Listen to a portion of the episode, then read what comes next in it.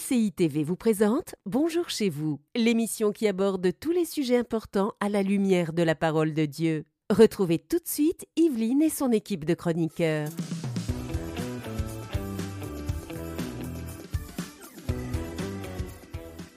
Bonjour à tous et bienvenue dans Bonjour Chez Vous. On est content de vous retrouver aujourd'hui. On continue notre belle semaine tous ensemble. Et aujourd'hui, nous allons s'interroger, est-ce qu'on fait notre part pour le royaume de Dieu? Nous avons tous une part à apporter pour le royaume de Dieu, un appel, une mission que Dieu nous a confiée.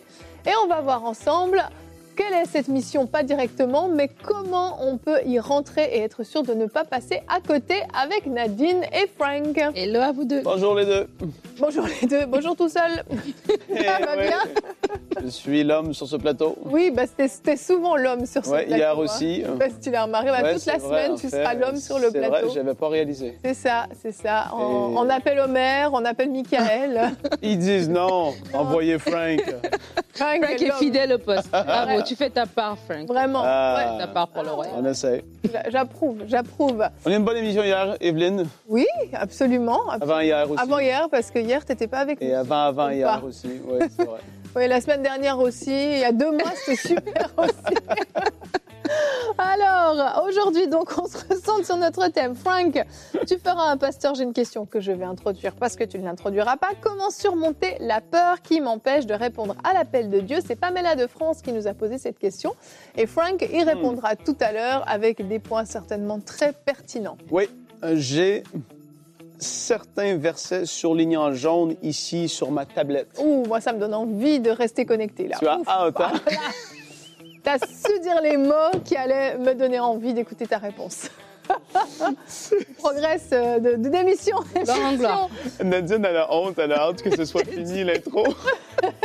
Et Nadine, tu as une grosse Bible aujourd'hui devant toi. Quelle est cette grosse Bible que tu nous présentes? C'est la Bible, j'ai envie. Oh, that's good. La Bible du réveil. Ça, c'est bon. Une bonne Bible solide. Nouvelle Bible, en fait, qui vient de sortir par les éditions Inspiration. Ouais, je l'ai feuilleté tout à l'heure. Dans la rubrique culture et médias. Frank va être présent dans cette émission. Nadine a hâte que je parte. C'est une blague. Tu présenteras cette Bible. C'est tellement difficile de se concentrer avec toi, Frank. Je dois arrêter. Hein. T'es un perturbateur, c'est pas sérieux. En fait. C'est assez spirituel. Allez écouter l'émission sur la joie que nous avons fait avec Frank avant-hier, si je ne me trompe pas. C'était hier? Ah oui, c'était hier vraiment. Ah ben, c'est moi qui suis toute mélangée, merci.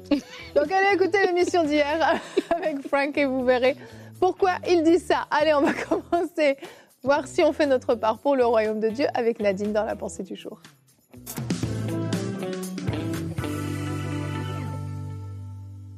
Jésus a fait des miracles extraordinaires dans les évangiles. On voit comment il guérit cette femme qui a la perte de sang, comment il va guérir les yeux des aveugles, comment il va toucher des lépreux. Il fait des choses tellement belles. Mais il y a un miracle qui me touche particulièrement. Un texte que j'aime beaucoup, que j'aime relire. Et à chaque fois que je le relis, je découvre encore des nouvelles facettes, des nouvelles pépites dans ce miracle. C'est le miracle du démoniaque de Gadara. Je vais vous lire la verse dans Marc 5, cette version, Marc 5, les versets 18 à 20. La Bible dit, comme il montait dans la barque, donc comme Jésus voulait partir, celui qui avait été démoniaque le suppliait, demandant à l'accompagner. Jésus ne le lui permit pas, mais lui dit, va dans ta maison vers les tiens et raconte-leur tout ce que le Seigneur a fait pour toi, comment il a eu pitié de toi. Il s'en alla, donc le démoniaque, il s'en alla et se mit à proclamer dans la Décapole tout ce que Jésus avait fait pour lui et tous étaient dans l'étonnement. Et alors qu'aujourd'hui on parle de la part à jouer qu'on a chacun d'entre nous pour le royaume, lorsque je pense à ça et que je regarde ce démoniaque, il nous montre que nous avons tous un rôle à jouer dans l'avancement du royaume. Tu as un rôle à jouer dans l'avancement du royaume. Dieu veut de toi, Dieu veut te servir de toi. Il veut se servir de toi.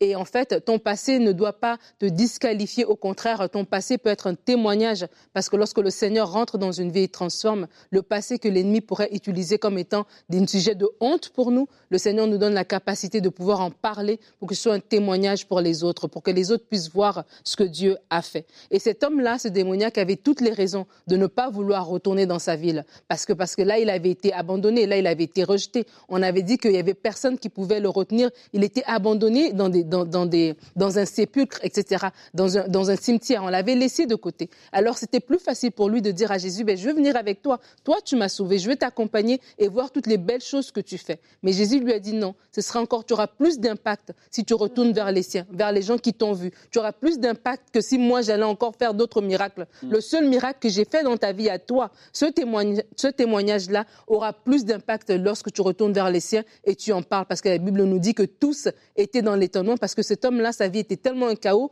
que tout le monde savait ce qui s'était passé dans sa vie. Oui. Et sa délivrance a été un grand témoignage, et un grand témoignage à la gloire de Dieu. Et cet homme a dû renoncer peut-être à des rêves qu'il avait personnels, renoncer à une zone de confort qu'il avait, renoncer à un désir qu'il avait d'être avec Jésus, renoncer peut-être même à des désirs légitimes personnels qu'il avait parce qu'il était longtemps dans les chaînes. Donc vous vous imaginez qu'il avait peut-être besoin de se marier, qu'il avait peut-être besoin d'avoir un emploi, de bâtir un avenir, de commencer enfin à vivre en faisant des choses pour lui-même qui vont l'avantager. Mais cet homme a été en mesure de renoncer à ces choses-là pour suivre la mission que Dieu lui avait donnée d'aller vers les siens. Et en plus, ça dit que Jésus l'avait dit d'aller vers les siens. Mais lui, il est allé dans la Décapole, dans toutes les 10 villes. Il est allé au-delà pour annoncer l'évangile, pour annoncer ce que Dieu peut faire dans une vie. Alors, j'aimerais t'encourager aujourd'hui à répondre à l'appel. L'appel va peut-être te demander de renoncer à certains rêves, de renoncer à certaines aspirations, de sortir de ta zone de confort, de ce qui est confortable pour toi, de ce qui est à portée de main pour toi. Mais lorsque tu choisis de le faire, tu contribues à l'avancement du royaume. Et Dieu a besoin de toi comme il a eu besoin de nous ici sur ce plateau. Alors dès aujourd'hui, lève-toi et fais ta part. Amen. Merci Nadine. On a tous un rôle à jouer, ça c'est une certitude. Si Dieu n'avait pas eu besoin de nous, s'il n'avait pas une mission qu'il nous avait confiée à nous personnellement, dès notre salut, il nous aurait enlevé au ciel dans sa gloire, et ça aurait été merveilleux d'ailleurs. Mais Dieu a besoin de nous. Pourquoi ? Parce qu'on est comme des ambassadeurs en fait de son royaume sur cette terre, et il nous confie une mission. Et c'est vrai que on peut se dire, ben voilà, l'ex-possédé, puisqu'on ne sait pas son nom, on va l'appeler comme ça. Tu te dis, bah il était très mal parti lui dans la vie. Franchement, il n'avait pas beaucoup de chance de briller. Et il vit ce miracle vraiment grandiose, cette délivrance extraordinaire. Et immédiatement, en fait, il va rentrer dans son appel. Parce qu'il y a un appel qu'on a tous et il n'y a pas besoin d'un discernement surnaturel, qu'un ange nous apparaisse pour qu'on le sache. C'est celui de témoigner, c'est celui d'être une lumière dans ce monde. Ne serait-ce que pour ça, ça vaut la peine que nous soyons sur cette terre. On brille de différentes façons. On peut briller par notre témoignage, bien entendu, mais par notre douceur, par notre amour, par notre générosité, par notre service et par nos talents même que Dieu nous a confiés. On a ce rôle d'être une lumière dans ce monde. Je croyais que Nadine allait prendre la parole. Frank, Nadine, le suspense. Qu'est-ce que tu dis là, c'est très, très fort, parce que il ne faut pas minimiser ce que vous allez avoir comme impact dans ce monde et avec les gens autour de vous. Juste cette semaine, je suis allé à un garage et le garagiste commence à me parler des difficultés qu'il a dans sa vie à certains niveaux. Mais il ne sait pas forcément qu'est-ce que je fais, qui je suis, hein, forcément. Et boum, ça débouche comme ça. Mais je peux te conseiller, mais évidemment, c'est sûr, moi, je crois en Dieu. Et donc, c'est à la lumière de et là, la personne commence à écouter. Et juste en écoutant, il y a une perspective peut-être même par rapport à Dieu ou sur Dieu qui change, juste en l'espace de 10 minutes.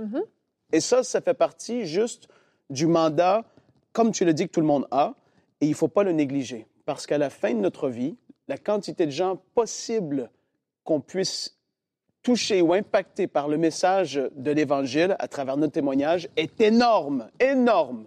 J'ai entendu un témoignage de quelqu'un récemment, un pasteur associé dans une église, une assez grande église, mais il y a un homme dans cette église qui a amené des milliers de personnes au Seigneur, un à un. Wow! Et tu te dis, wow! Et voilà, il n'est pas connu, c'est pas l'évangéliste un tel, mais il a saisi que sa vie doit compter. Et puis, il sert Dieu comme il le peut au quotidien. Mm-hmm. Et ça, il ne faut pas l'oublier. Ouais, c'est fort. Hein? Et j'aime que ce que tu as dit, c'est qu'on peut être un instrument de différentes manières. Tu sais, dans les livres des Actes, quand Paul, Saul de Tarse va rencontrer Jésus, il va être aveugle pendant 3 jours. Et quand le Seigneur va venir voir Ananias pour l'envoyer, l'imposer les mains à Saul pour que Saul recouvre la vue, il va dire que je l'ai choisi comme un instrument. Et en fait, je me faisais la réflexion qu'un instrument, c'est la personne qui a designé l'instrument, entre guillemets, qui sait à quoi va servir l'instrument. Et des fois, nous-mêmes, on veut déjà à l'avance se dire, ben moi, je peux pas être capable de servir Dieu parce que bon, moi, je sais pas chanter, ou je suis pas charismatique pour être devant des foules, ou voici. Et on se met des limitations comme ça, alors que Dieu va nous utiliser à différents niveaux. Il y a des personnes, c'est dans la prière qui vont être des instruments de Dieu pour l'avancement du royaume. On connaît ce ministère des sentinelles de prière. C'est des gens peut-être qu'on ne rencontrera pas aujourd'hui parce qu'ils sont dans d'autres pays, etc. Mais leurs prières font un impact. Leurs prières sont en train de faire des choses extraordinaires dans le monde spirituel. Donc tu peux être un instrument au niveau de la prière, tu peux être un instrument au niveau du relationnel, un instrument au niveau du social. Il y a tellement de choses que le Seigneur peut faire. Et vraiment, je veux nous encourager à ne pas limiter Dieu, à ne pas penser à sa place, à ne pas se disqualifier déjà de prime à la base, tu vois, parce que autour de nous, on voit un certain modèle et on se dit, moi, je fais pas ça. Donc, du coup, pour avoir un impact, il faut qu'on soit à la télévision, EMCI TV. Mais peut-être qu'on ne sera pas à MCI TV, mais dans notre église locale, dans notre quartier, au garage, comme tu es en train de dire, à l'hôpital, peut-être assise dans la salle de réception, à côté de la dame, à côté de moi, je peux être un instrument que Dieu va utiliser cette journée-là pour toucher le cœur de cette personne, pour mettre une semence dans le cœur de cette personne. Et vraiment, je nous encourage aujourd'hui, on est tellement focusé à faire des choses parce qu'on est capable de les faire, on se développe, on se coach et tout ça, qu'on peut amener cette pensée aussi au niveau de notre service, au niveau de notre appel, en se disant, tant que je n'ai pas les capacités, je ne me lance pas. Mais cet homme-là, il a été délivré. Écoutez, normalement, il aurait voulu aller avec Jésus. C'était tout à fait légitime qu'il puisse le faire. Mais le Seigneur l'a dit, non, vas-y toi-même et tu vas voir. Et après, à partir de là, il a pu faire des choses. Et j'ai même envie de pousser plus loin ce que tu dis par rapport à tout ce qui est médiatique, tout ce qui est vu. J'aimerais même vous dire, recherchez à faire des choses qui ne seront pas vues, qui ne seront pas connues. Ces choses-là ont vraiment de la valeur aux yeux de Dieu. La Bible est claire, il y a certaines choses qu'on fait où on a déjà notre récompense. Mais il y a des choses qui sont faites dans le lieu secret. Quand tu parles d'intercesseurs, ces gens qu'on ne connaît pas, qu'on ne connaîtra certainement jamais, qui ont prié pour voir des réveils, qui ont prié pour le salut peut-être de leurs voisins, pour qu'il se passe des choses dans une église, peu importe. Ces gens-là, mais c'est extraordinaire. En fait, leur rôle a été primordial, a eu un enjeu gigantesque, mais on ne connaîtra peut-être jamais leur nom. On ne les verra pas sur Facebook, sur YouTube, sur Insta, sur TikTok, on ne les verra pas. Ouais. Mais pourtant, Dieu les voit et Dieu est réellement concernés et touchés par leur service. Et j'aimerais vraiment vous encourager à ne pas chercher, même dans l'église locale, à forcément être vu, un ministère qui sera vu, qui sera sur l'estrade. Mais il y a des ministères extraordinaires que vous pouvez faire auprès des enfants, auprès des personnes seules, auprès des personnes âgées. Simplement être quelqu'un qui va accueillir les gens dans l'église avec un grand sourire, quelqu'un qui va, aller témoigner simplement dans son quotidien, qui va être toujours prêt, la caissière au magasin, une parole d'encouragement, un sourire, quelque chose. Il y a tellement de choses qui peuvent faire la différence que Dieu nous a confiées, des choses qu'on a nous en fait. Et vous êtes peut-être la seule personne à avoir cette chose-là en vous, dans votre entourage, et Dieu a besoin de se servir uniquement de vous pour ça. Et on se limite des fois à vouloir tellement que ça rentre dans le moule du ministère classique, du service à Dieu classique, et puis que ce soit, comme on l'a toujours imaginé, mais Dieu se sert de nous de façon tellement différente. Vous êtes peut-être une couturière hors pair, eh bien vous pouvez coudre des vêtements, non seulement pour bénir les gens autour de vous, mais aussi peut-être pour des gens qui ont peu de moyens, ou peu importe, il y a tellement de choses qui peuvent être faites, juste parce que Dieu vous a donné quelque chose de spécial à vous et pas à quelqu'un d'autre. Je trouve qu'on se limite beaucoup dans ce qu'on peut faire pour le royaume. Ouais. Et lui, cet homme qui a été délivré, il voulait suivre Jésus. Jésus lui dit, non, vas-y, va vers les tiens. Beaucoup vont vouloir dire, avant d'aller, je vais aller faire l'école biblique. Mm-hmm. Je vais et je dois être formé comme ça, comme ça, comme ça. Mais On ne retrouve pas ce pattern dans la parole de Dieu. Les disciples ont été formés par Jésus, etc. Oui, je comprends.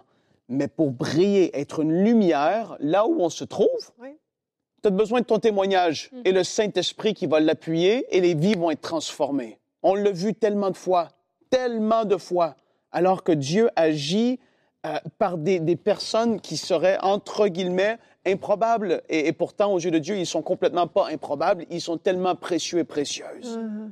Il ne faut pas essayer de se créer des obstacles et des montagnes à surmonter avant de pouvoir témoigner ou agir ou faire, entre guillemets, notre part pour le royaume, comme c'est le thème de l'émission aujourd'hui. Il ne faut pas tomber dans ce piège-là. Dès aujourd'hui, avec l'aide du Saint-Esprit, il y a des vies qui vont être bouleversées. Oui. Mm-hmm. Et moi, je voulais juste rajouter avant qu'on termine. Quand Jésus appelle ses disciples, c'est assez particulier parce qu'il leur voit comme ça, « Toi, venez avec moi, je ferai de vous des pêcheurs d'hommes. » Et quand il va voir Philippe, il va lui dire « Suis-moi. » et la Bible dit que Philippe était de Bethsaida, de la ville de Pierre et d'André. Et Bethsaida, c'était une petite ville côtière. Et j'avais cette pensée-là, je me disais, parce que moi-même, personnellement, ça a été une lutte. Comme tu dis, je me dis, il faut que j'ai telle chose avant de commencer. Et le « suis-moi », c'est « suis-moi Jésus ». Et une intimité avec moi, moi je ferai le reste. Que tu viennes d'une petite ville, Philippe venait d'une petite ville, Pierre et son frère c'était des pêcheurs. Tu sais, je veux dire, ils avaient toutes sortes d'arrière-plans. Autant tu avais des Matthieu qui étaient bien assis dans la vie, mais autant tu avais des hommes simples. Et Jésus a choisi toutes ces personnes-là pour nous dire à nous, chrétiens d'aujourd'hui, qu'il peut se servir de tous ces types de personnes-là. Donc moi je veux encourager les gens aussi, si tu te sens petit, si tu te sens disqualifié à cause de ton origine, que ce soit l'origine de ta ville, ton origine peut-être même ethnique, peut-être même ton genre, si t'es une femme par rapport à être un homme, etc. Et tu te sens disqualifié à cause de ces choses-là, je vais t'inviter à relire comment Jésus choisissait ses disciples, à se dire, en fait, j'ai juste besoin de suivre Jésus. J'ai juste besoin d'être en intimité avec Dieu. Et comme Frank l'a dit, le Saint-Esprit fera le reste. Il a juste besoin d'avoir des personnes disponibles. Et arrêtons de compter sur nos propres forces. Comptons sur Dieu, c'est lui qui nous a appelés, c'est son royaume, c'est son évangile qui va amener de l'avant, alors laissons-nous tout simplement utiliser par lui. Amen. Et avant de passer au pasteur, j'ai une question. J'ai une citation aujourd'hui de Catherine Kuhlman qui a dit, et combien elle a été utilisée par Dieu, hein, elle a dit « Dieu ne cherche pas des récipients faits d'or ou d'argent ». Il recherche des récipients remplis de volonté. Et si vous avez la volonté de servir le Seigneur, d'être utile pour lui, c'est suffisant. Cela vous qualifie à être utilisé par lui. Frank, on va passer à la question de Pamela. Comment surmonter la peur qui m'empêche de répondre à son appel? La peur de rentrer ou de répondre à l'appel de Dieu, c'est quelque chose qui est commun. Beaucoup de personnes ont passé par là. Je crois que nous tous, on a eu des doutes ou en tout cas des questionnements par rapport à l'appel de Dieu qui était sur notre vie parce que là, on vient de sortir d'une discussion où on parlait de l'appel de Dieu très, très général. Témoigner, évangéliser, répondre à l'appel comme ça. Maintenant, il y a un appel, il y a quelque chose qui a été, qui est placé sur ta vie de Dieu lui-même de façon très spécifique. Il y a des choses qu'il t'appelle à accomplir qui sont vraiment spécifiques à ta vie. Et là, il faut faire la part des choses, et c'est de cet appel-là que je vais parler aujourd'hui. Première question qu'il peut y avoir par rapport à la peur de répondre à l'appel de Dieu, est-ce que Dieu m'appelle vraiment? Première des choses. Tellement de gens se sont questionnés, mais est-ce que Dieu m'appelle vraiment à ça? Comment est-ce que je vais payer mes factures? Parce que si on parle au ministère, on pense au ministère comme on le voit, ça veut dire je quitte mon travail et puis je dois juste méditer la Bible et puis prier et puis chanter ou faire quoi que ce soit que vous faites. Comment est-ce que je vais faire pour payer mes factures si c'est vraiment ça à quoi Dieu vous appelle? Est-ce que je vais y arriver? En effet, Nadine en a parlé, suis-je vraiment à la hauteur? Un manque de confiance en soi. Ça, c'est une peur qui va être là. Est-ce qu'il sera avec moi? Combien de fois est-ce que les gens se sont posés la question, mais si je commence à faire ça, est-ce que Dieu sera avec moi? S'il t'a appelé, il va l'être. Alléluia!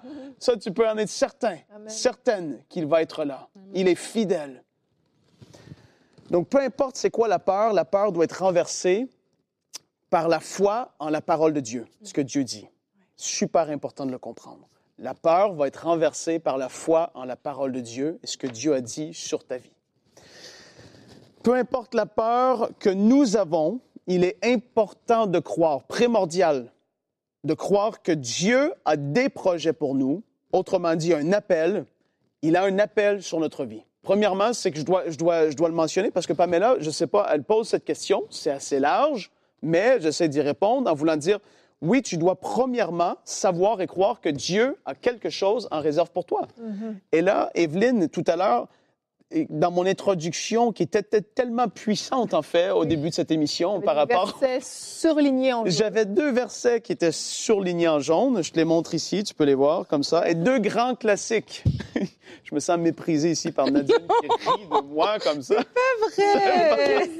Oh, c'est une blague! OK. Je reviens, mais qu'est-ce que je disais, c'est la réalité. Tu dois croire ce que Dieu dit dans sa parole. Le psaume 139, un grand classique, mais qui est tellement fort quand on le médite et qu'on l'écoute et qu'on l'entend. Et vous êtes peut-être des milliers qui n'avaient jamais entendu ce verset, qui regardaient cette émission. La Bible dit, et c'est Dieu qui parle, il dit, je n'étais... Ben, c'est le psalmiste qui parle, mais qui révèle une facette de la réalité du monde invisible qu'on ignore. Je n'étais qu'une masse informe et vide, c'est-à-dire un petit embryon.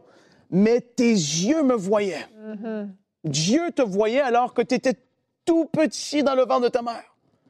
Et sur ton livre étaient tous inscrits les jours qui m'étaient destinés avant qu'un seul d'entre eux n'existe. Wow. Avant même que tu naisses, Dieu avait une destinée décrite pour toi. Amen. Ça, c'est bouleversant. Oui, vraiment. Pour beaucoup de personnes. Peut-être que tu as 12 ans et tu m'entends présentement. Dieu a une destinée pour toi. Il y a quelque chose qu'il a réfléchi te concernant. Et quand tu commences à comprendre ça, souvenez-vous qu'est-ce que j'ai dit, la peur d'entrer dans l'appel de Dieu doit être renversée par ce que dit la parole de Dieu. Et ça doit devenir une conviction en toi. Dieu t'appelle. Il y avait quelque chose d'écrit sur ta vie. Et Jérémie 29, 11, un autre passage très classique, mais tellement encourageant, concernant ces projets que Dieu a décrits sur ta vie. La Bible dit « Car je connais les projets que j'ai formés sur vous, dit l'Éternel, projets de paix et non de malheur, afin de vous donner un avenir et de l'espérance. » Ça, c'était quelque chose que mes parents m'ont souvent enseigné. « Car je connais les projets que j'ai formés sur toi. » Toi, aujourd'hui, Dieu les connaît. Des projets de paix et non de malheur. Ça, c'est extraordinaire. Donc déjà, la crainte doit... Parce que je sais que Dieu veut des bons projets pour moi, il ne veut pas mon malheur, et je sais qu'il a écrit quelque chose me concernant. Oui. Maintenant, quand tu saisis ces deux réalités, si Dieu nous appelle ou demande de faire quelque chose, c'est que nous sommes capables d'accomplir cette chose. Tout comme ses disciples. Tout comme Marie, qui allait être la mère de Jésus. Il y avait une grâce sur sa vie pour accomplir cette tâche qui n'était pas des moindres. Comme Yveline ici, qui a une grâce sur sa vie, au début, elle en témoignait elle-même. C'était pas facile d'animer une émission, mais il y a une grâce qui repose sur sa vie, qui a fait qu'elle a pu m'endurer pendant tant d'années sur ce plateau. Nous allons y arriver en passant du temps avec Jésus dans le lieu secret, si Jésus a dû passer du temps avec Dieu, son Père. À combien plus forte raison, nous, on doit en passer avec lui. Parce que de plus en plus qu'on va passer du temps avec lui, on voit où est-ce qu'il veut nous amener, mais ça va être révélé et les prochains pas vont être révélés dans sa présence. Troisième chose, Dieu vous a créé pour que votre vie ait un sens. C'est pas normal de penser que la vie, c'est naître, respirer, manger, travailler, mourir. Mm-hmm. T'as un but, il y a un but pour ta vie. C'est pas des belles paroles de prêcheurs. C'est Dieu qui le dit dans sa parole. Il y a quelque chose pour toi et tu es appelé à avoir un sentiment que ma vie sert à quelque chose. Je suis ici, mais j'accomplis et je sers mon Dieu. Et ma vie va porter un fruit et va laisser un fruit qui va impacter les générations après moi. Quand tu réalises ça, que tu as été créé pour quelque chose, peu importe dans le pays dans lequel tu te trouves, peu importe les circonstances, Dieu n'est pas surpris. Il sait où tu es. Il a écrit quelque chose te concernant et maintenant, tu dois foncer. Cherche à découvrir qu'est-ce que c'est cet appel spécifique si tu ne sais pas encore. Et là, tu fonces. Tu fonces et tu vas accomplir de grandes choses avec l'aide et la grâce de Dieu sur ta vie. Tout ce qu'on fait ici, moi, je fais juste servir Dieu. J'essaie d'être obéissant, d'écouter sa parole. Quand il y a quelque chose de nouveau qui se présente devant moi, que ce soit dans le travail ou dans le ministère, j'essaie d'entendre sa parole pour avoir son sceau. Et j'avance un pas à la fois, un pas à la fois. Et on voit sa fidélité. Que Dieu vous blesse, bénisse. Alléluia. Merci, Frank. Merci. J'ai vraiment dépassé mon temps dans ce passage de questions. Effectivement, mais la réponse était très bonne quand même. Si on enlève les blagues, on gagne 1 minute. Je vais y travailler à être plus concis, comme vous, sur ce plateau. Et là, c'est une belle Bible que Nadine a apprise. Ben, on va la laisser la présenter. Allez, on passe à la rubrique culture et médias.